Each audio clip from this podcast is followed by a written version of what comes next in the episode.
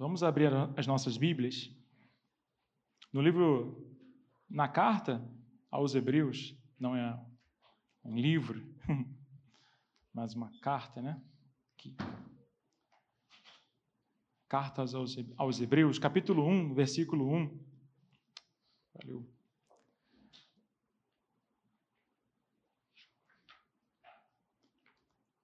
Bem, hoje nós vamos começar uma série de mensagens nova com o tema O Incomparável Cristo. E nós vamos percorrer esse livro de Hebreus, essa carta aos Hebreus, é, todos os sábados, né? Assim, se o Senhor quiser, a intenção é essa, né? Da gente ir sábado a sábado percorrendo com calma essa carta maravilhosa, que muitos estudiosos chamam de o quinto evangelho. de tão preciosa que ela é, de tão maravilhosa que ela é. Então, nós vamos ler hoje Hebreus capítulo 1, versículo 1 ao versículo 3, que diz assim: Antigamente Deus falou muitas vezes e de muitas maneiras aos pais pelos profetas, mas nesses últimos dias nos falou pelo Filho, a quem constituiu o herdeiro de todas as coisas e pelo qual também fez o universo. O Filho, que é o resplendor da glória de Deus e a expressão exata do seu ser, sustentando todas as coisas pela Sua palavra poderosa, depois de ter feito a purificação dos pecados, assentou-se à direita da majestade, nas alturas. Tá bom por aqui. Senhor, Obrigado pela tua palavra.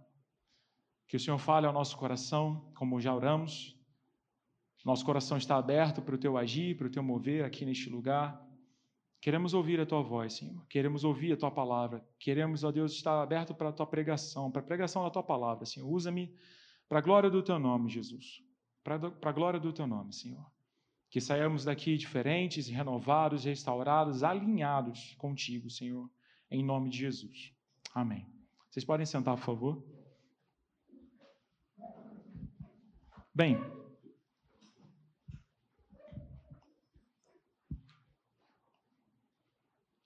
nesse primeiro momento, que nós vamos começar uma, uma, uma nova série, uh, eu vou pegar um, uns primeiros minutos para falar sobre a carta aos Hebreus, e em seguida nós vamos entrar no texto que nós lemos.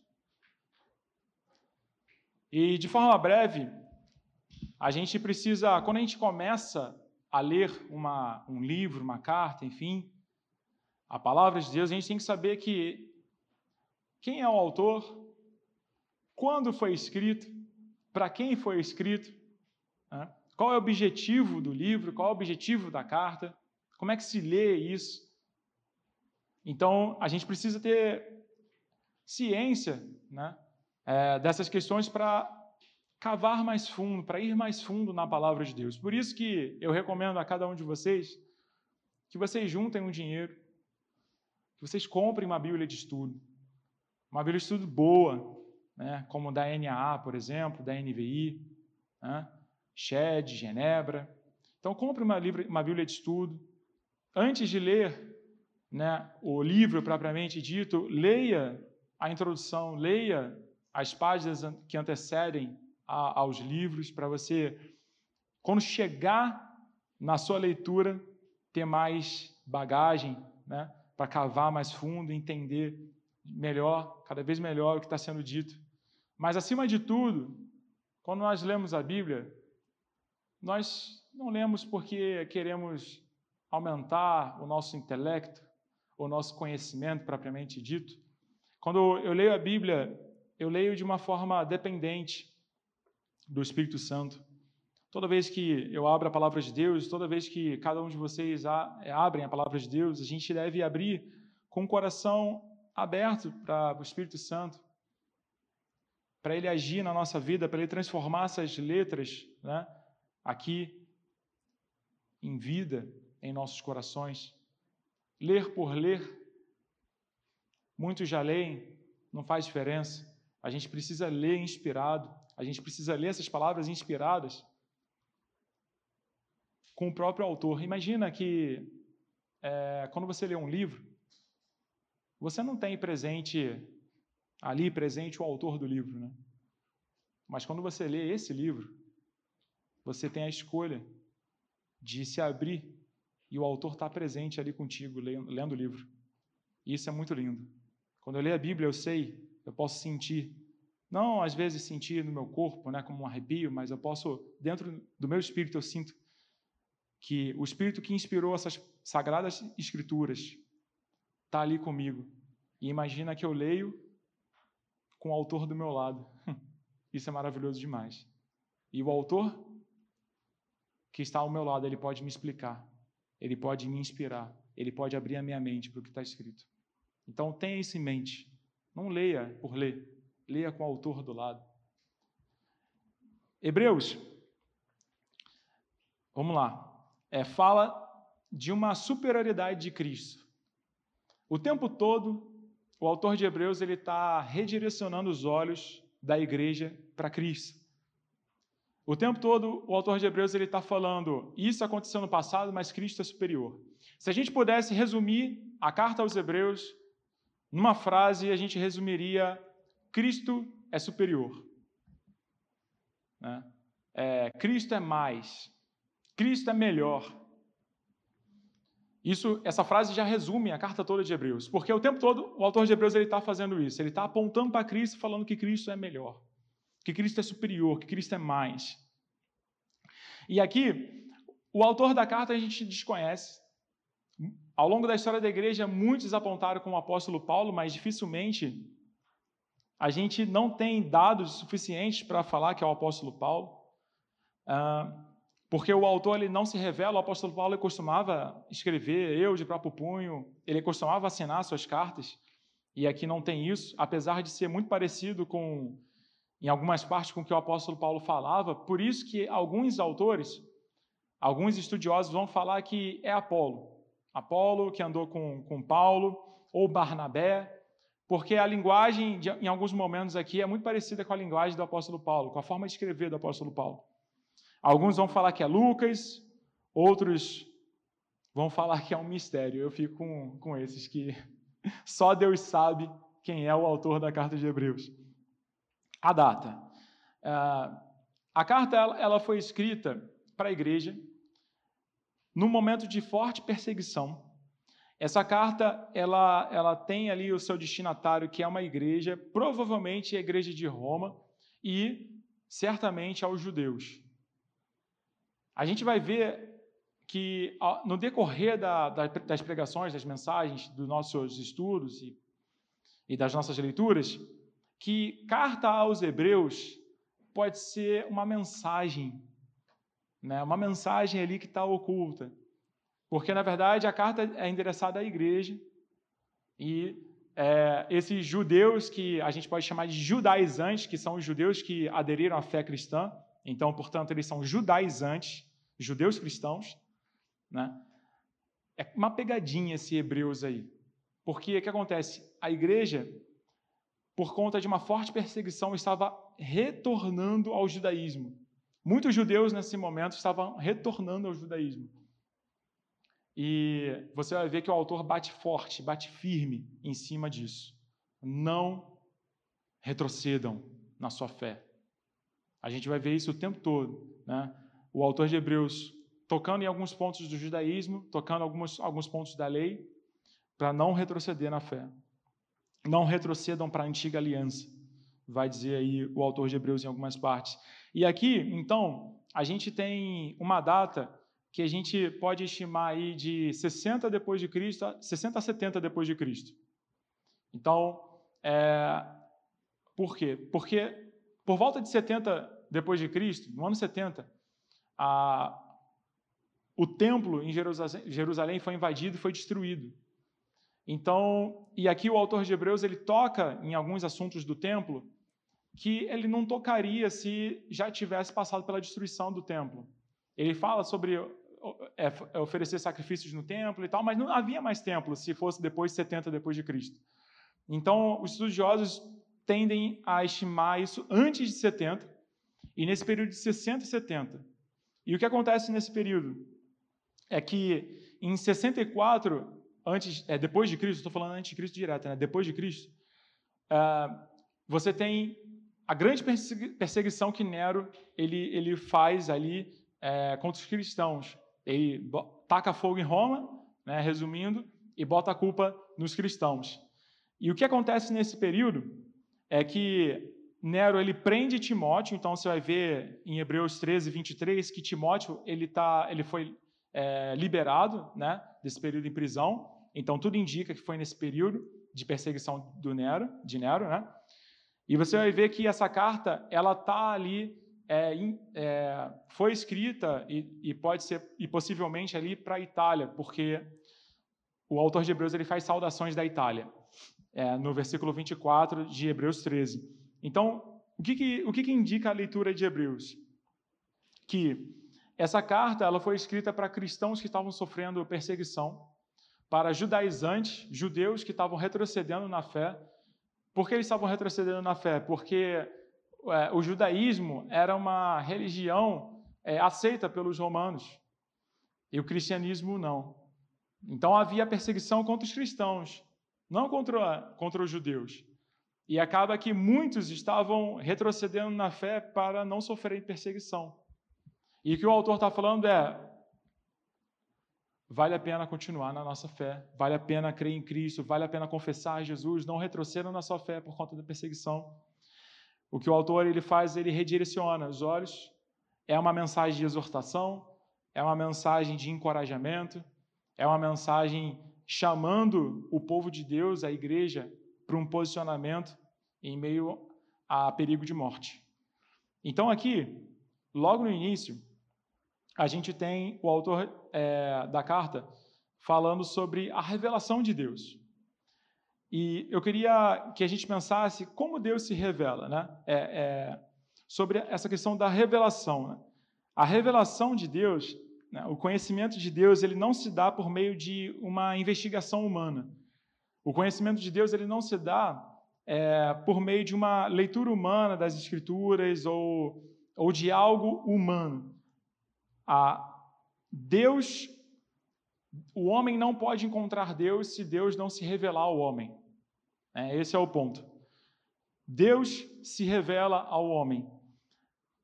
Como? Como Deus se revela ao homem?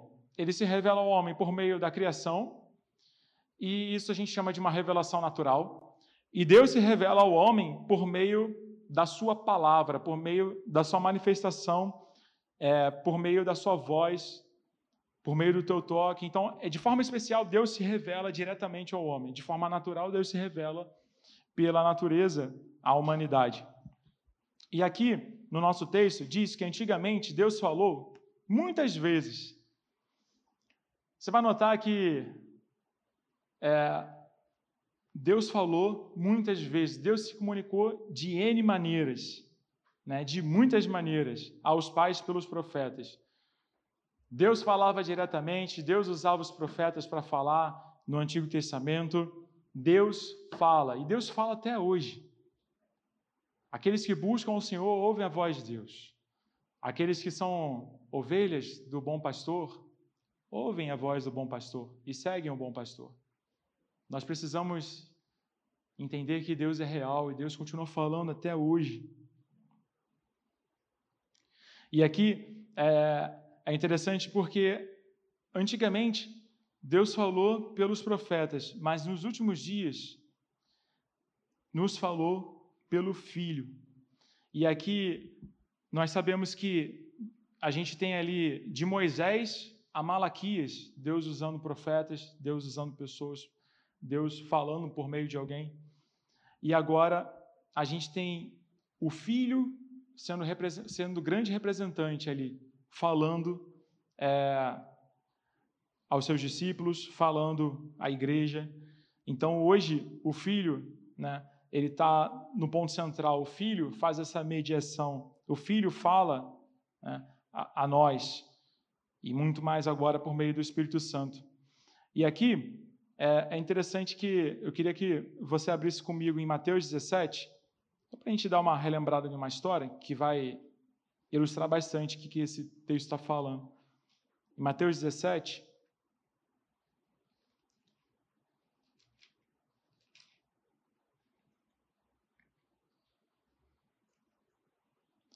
Mateus 17, versículo 1, fala sobre a transfiguração de Jesus, né?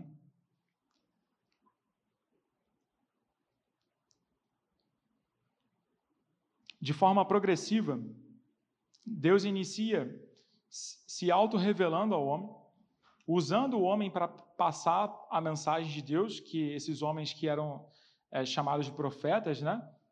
É, aqui na Terra, no Antigo Testamento, e, e, progressivamente o Antigo Testamento ele vai apontando para Cristo. Cristo é maior que os profetas. Cristo é o, é o grande profeta, vamos dizer assim, muito maior que Moisés, muito maior que qualquer outro profeta, que Elias, Eliseu. E por meio de Cristo, hoje, a igreja é pastoreada, a igreja ouve a Cristo, a igreja deve seguir a Cristo. Qualquer um que se erga falando, se chamando de profeta, ou qualquer um que se erga se chamando de pastor, ou qualquer um que ouse falar em nome de Deus, tem que falar em nome de Cristo. Segundo as palavras as sagradas escrituras. Aquele que se levanta para falar e não está coerente com a palavra de Deus, esse não deve ser ouvido, esse não deve ser nem. É, você nem deve perder tempo com isso. Nós devemos ouvir a palavra de Deus. A fé vem pelo ouvir a palavra de Deus. E a palavra de Deus é a palavra do próprio Cristo, do próprio autor. Aqui, em Mateus 17, vai nos dar é, um ponto-chave que eu quero trabalhar com vocês nessa breve meditação de Hebreus. Diz lá que seis dias depois Jesus tomou consigo Pedro e os irmãos Tiago e João e os levou em particular a um alto monte. E Jesus foi transfigurado diante deles. O que aconteceu foi que eles tiveram uma visão de Jesus glorificado. E Jesus, ele, ele tem, eles têm essa visão de Jesus ali glorificado, e continua lá no texto, né? O seu rosto resplandecia como o sol, e as suas roupas se tornaram brancas como a luz.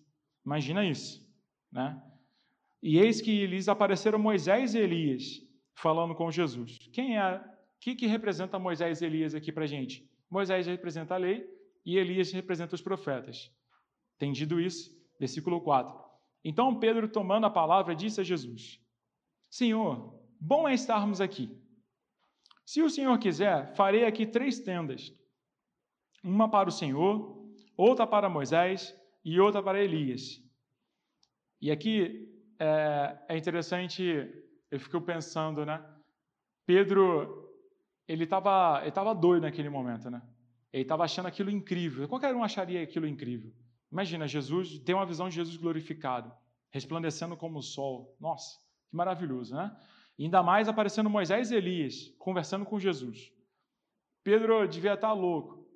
E aí Pedro, nessa experiência, ele decide é, armar três tendas para que aquele momento não se dissipasse, né? não terminasse. Quantas vezes a gente já não foi num retiro, né?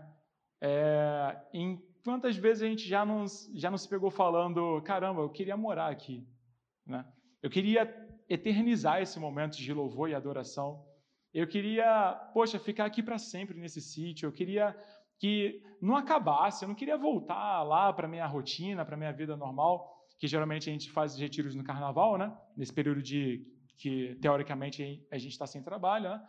É, e aí é, a gente fica ali relutando, né? Caramba, esse momento podia ser eternizado. Que bom, bom é estarmos aqui. A gente parece Pedro, né? Falando, bom é estarmos aqui. E realmente é muito bom o retiro, é muito bom ter momentos é, que a gente sobe o monte, né? Assim, né? Não, não de fato, mas é, momentos que a gente sobe, que a gente eleva a nossa adoração, que a gente busca a Deus, que a gente busca a revelação de Deus, que a gente tem um encontro com, com Deus, e esse momento é muito bom. Só que Pedro ele teve uma ideia que você vai ver que Deus corta ele, corta, né? Deus ele vem numa nuvem, corta Pedro. Porque, de alguma forma, Pedro estava igualando, quando ele diz que vamos montar uma tenda aqui para os três, ele está igualando Jesus com Moisés e Elias, de alguma forma. E Jesus é inigualável. Né? Por mais que a gente fala que, né, a gente fala que a gente quer parecer com Cristo, né? Mas ser igual a Cristo é impossível. Jesus é inigualável, ele é incomparável. Né? Jesus é, ele é maravilhoso, só existe ele nesse estado de né, um ser maravilhoso. Então, é, Pedro ali ele estava meio que igualando na cabeça dele, e a gente vê aqui no decorrer que, aqui no versículo 5, né? Falava ele ainda, ou seja, Pedro ainda estava falando, quando veio uma nuvem e os envolveu. E vindo da nuvem, uma voz que dizia: Este é meu filho amado, em quem me agrado. Escutem o que ele diz. Então Deus ele aparece, Deus aparece nesse momento da glorificação ali, dessa visão gloriosa e fala: Ei Pedro, este é meu filho amado. O autor de Hebreus ele começa nessa pegada. No passado, muitos profetas foram usados para falar sobre Deus. Agora, o filho, né? O filho fala. E Deus ele chega para Pedro: Ei Pedro, cala a boca, para de falar. Para de falar, para de falar besteira, Pedro. Para de querer comparar Cristo com, com a lei e os profetas. Para de querer comparar Cristo com Moisés e Elias. Ouça o que Cristo diz. Ouça Jesus. E sabe, essa palavra ela fala muito, deve falar muito ao nosso coração, porque é, logo em seguida você vai perceber que eles estão no monte e acontece isso tudo e Jesus ele se levanta e desce do monte. E na descida, enquanto estava rolando esse momento espiritual lá em cima do monte, havia um pai desesperado debaixo do monte. Desesperado porque o seu filho estava endemoniado. Desesperado porque seu filho estava mudo. Desesperado ainda mais porque os discípulos que estavam com ele não estavam conseguindo expulsar o demônio. E aí, Jesus ele desce, vai ao encontro desse pai angustiado, desesperado. Imagina um filho, né? Qualquer pai ficaria nesse estado. E Jesus ele olha para os discípulos e vê que não há poder. E ali ele expulsa o demônio, cura o filho daquele pai e entrega o filho de volta ao pai, curado, são.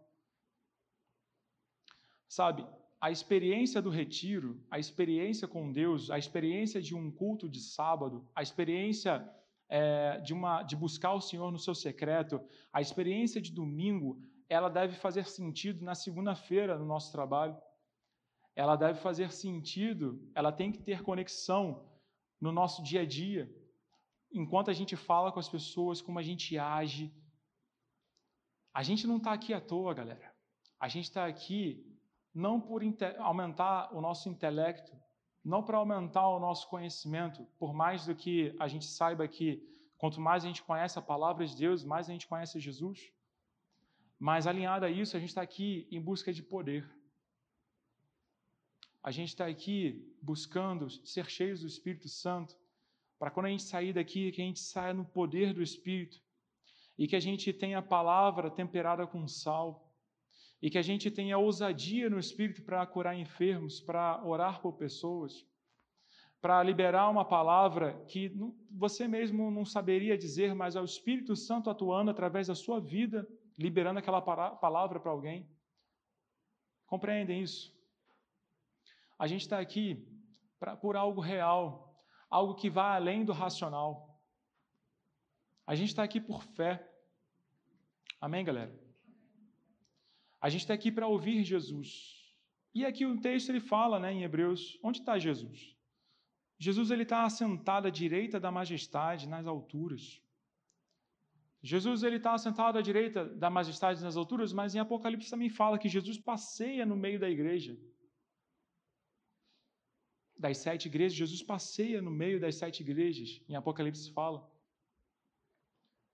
Mas quem o que, quem Jesus deixou, quem Jesus enviou a nós para nos guiar, para nos orientar, para nos, nos dar poder, para nos, para nos é, é, guiar em momentos em que há, densas trevas, para quando a gente se desviar para a direita ou para a esquerda, ele nos conduzir pelo caminho correto, o Espírito Santo. E uma juventude, uma igreja, que não busca o Espírito Santo está fadada à morte espiritual, ou fracasso espiritual, ou a frieza espiritual. Por isso a gente está aqui tendo essa consciência que precisamos, precisamos de Deus. Que Cristo, hoje, devemos ouvir o que Cristo diz. E qual é o papel do Espírito Santo nisso tudo? É Ele que nos leva a Cristo. É Ele que nos leva, que nos direciona para ouvir a Cristo. Espírito Santo de Deus, é Ele que aponta para Cristo. Sem Ele, sem a ajuda dele, nós vamos ser enganados por nós mesmos, pelo nosso próprio coração. Então, o retiro, um culto de sábado, um culto de domingo, uma experiência. A gente fala assim: ah, eu nunca queria mais, não, não quero sair mais daqui. Sabe quando é que você vai ter uma experiência assim? No céu. No céu, todos nós, na no, no, novos céus, nova terra, todos nós vamos louvar, vamos adorar a Deus eternamente. Mas enquanto esse momento não chega, agora presta atenção aqui em mim. Enquanto esse momento não chega, é necessário descer do monte. É necessário descer do monte. A gente fala assim: ah, eu quero ficar nesse monte, quero. Pedro, né? Vou armar minha tenda aqui, eu quero eternizar esse momento, mas aí, não é para eternizar esse momento, porque existem pessoas, um pai lá embaixo que está precisando que alguém ore pelo filho. E quem vai orar pelo filho? É aquele que está buscando, é aquele que busca o Senhor, aquele que tem confiança em Deus. Amém? É aquele que está cheio do Espírito, é aquele que no seu coração não há acusação, porque ele sabe que, pô, tá ali com o Senhor, tá orando, tá buscando, tá buscando santificação. Nós buscamos santificação, sabe para quê? Para servir a outros. É por isso que nós buscamos. É, obviamente, para andar com Deus, para servir a outros. Sabe por que, que a gente busca ser cheio do Espírito? Para servir a outros. Obviamente, para ter né, é, uma experiência real com Deus, para andar no Espírito, mas para servir a outros. Tudo que a gente está fazendo aqui é para servir a outros. Nós devemos ouvir o Filho por meio do Espírito, que fala pela palavra de Deus para servir ao, meu, ao próximo. Aquele que não ouve de Deus, aquele que não está buscando de Deus, primeiramente, ser cheio, como pode oferecer algo se não tem? Nós só oferecemos algo, nós só oferecemos aquilo que temos. Por isso, vamos ficar de pé e vamos orar ao Senhor, porque nós queremos mais dele. Nós queremos ter encontros com Ele. Nós queremos ser marcados por Ele.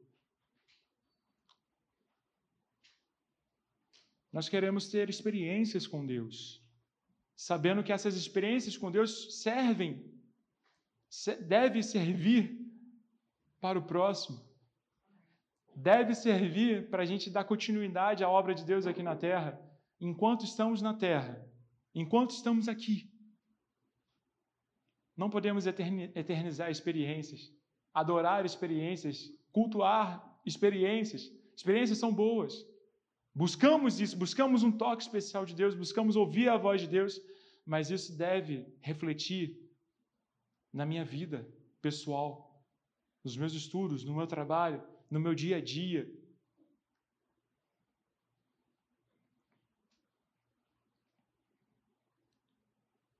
Uma experiência no momento especial com Deus, como no retiro, que se dissipa logo em seguida, não deve ser o que nós buscamos. Nós devemos buscar algo que possamos dar continuidade. Jesus, os discípulos tiveram uma visão de Jesus glorificado. Eles desceram e continuaram a obra de Deus.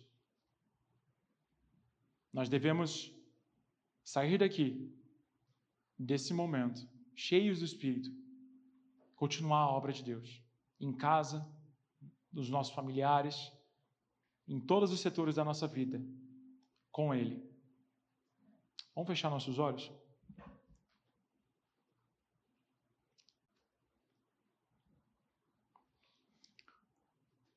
Quem é Jesus? Diz o autor, o autor de Hebreus, no texto que a gente leu, Jesus é filho, é o filho de Deus, Jesus é herdeiro, é criador, é o resplendor da glória de Deus, é a expressão exata do ser de Deus, Jesus sustenta todas as coisas pelo, pelo poder da Sua palavra. Ele purifica pecados e está assentado à direita de Deus Pai nas alturas. O autor de Hebreus ele fala isso nesses três versículos. Esse é Jesus, incomparável, inigualável. De olhos fechados,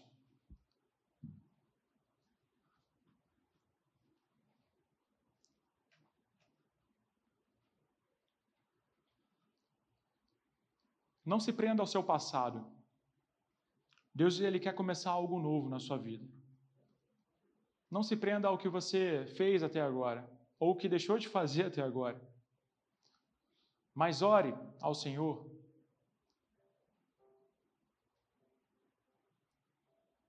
Pedindo a Deus que a partir daqui, desse momento, você já não seja mais o mesmo. Ó Senhor, nós não queremos sair daqui os mesmos, Senhor. Queremos sair daqui cheios de Ti. Queremos sair daqui andando no Espírito. Queremos sair daqui, Senhor amado, renovados por Ti, Senhor. Queremos sair daqui, Senhor amado, e não queremos, Senhor, perder a cabeça nos próximos minutos, e não queremos, Senhor amado, falar das, da mesma forma, Senhor. Queremos, ó Deus, sermos transformados por Ti, Senhor, parecer mais contigo.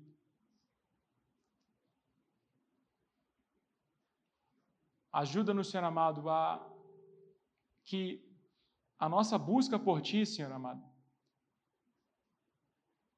se reflita no nosso dia a dia, Senhor. Que pessoas possam olhar para nós, Deus, e ver o próprio Cristo, Senhor e ver que nós somos discípulos teus, Jesus. Em nome de Jesus, Senhor. Oramos, Senhor amado, por mais intimidade contigo, Senhor. Nós precisamos buscar mais o Senhor. Nós precisamos buscar mais, ter, aproveitar mais os momentos com o Senhor. Tem misericórdia de nós, Senhor. Tem misericórdia, Deus, porque nós não podemos dar aquilo que nós não temos. E muitas vezes, Senhor amado, a situação pede de nós algo que não temos: confiança, autoridade, espiritualidade. Às vezes, estamos numa situação em que não sabemos o que fazer porque não estamos conectados, alinhados contigo, Deus. Contigo, Senhor, nós saltaremos muralhas. Contigo, Senhor, nós destruiremos exércitos. Contigo, Senhor amado, nós faremos proezas. Contigo, Senhor, nós anunciaremos a tua palavra, Senhor. Contigo nós iremos além, Deus. E nós queremos nessa noite, Senhor, voltar às primeiras obras ouvir a tua voz, ouvir a tua palavra. Que o Espírito Santo nos ajude nisso, nos conduzindo nesse retorno para a tua palavra, Senhor. É necessário ouvir a Cristo. É necessário andar com Cristo. É necessário buscar a Deus, buscar experiências, sim, mas é necessário praticar. Que não sejamos meramente ouvintes, mas praticantes da tua palavra, Senhor. Dia a dia, Senhor, no poder do teu espírito, praticando a tua palavra, vivendo a tua palavra, Senhor. Deus falou no passado de inúmeras maneiras e várias vezes. Deus continua falando no presente. A todo aquele que busca o Senhor em intimidade. que busca ler a palavra de Deus, que o busca em oração, com a ajuda do Espírito Santo. Ajuda-nos a ser esse, Senhor, que te buscam em espírito em verdade, que não te procuram sozinhos, que te procuram guiados pelo Espírito. Em nome de Jesus. Amém.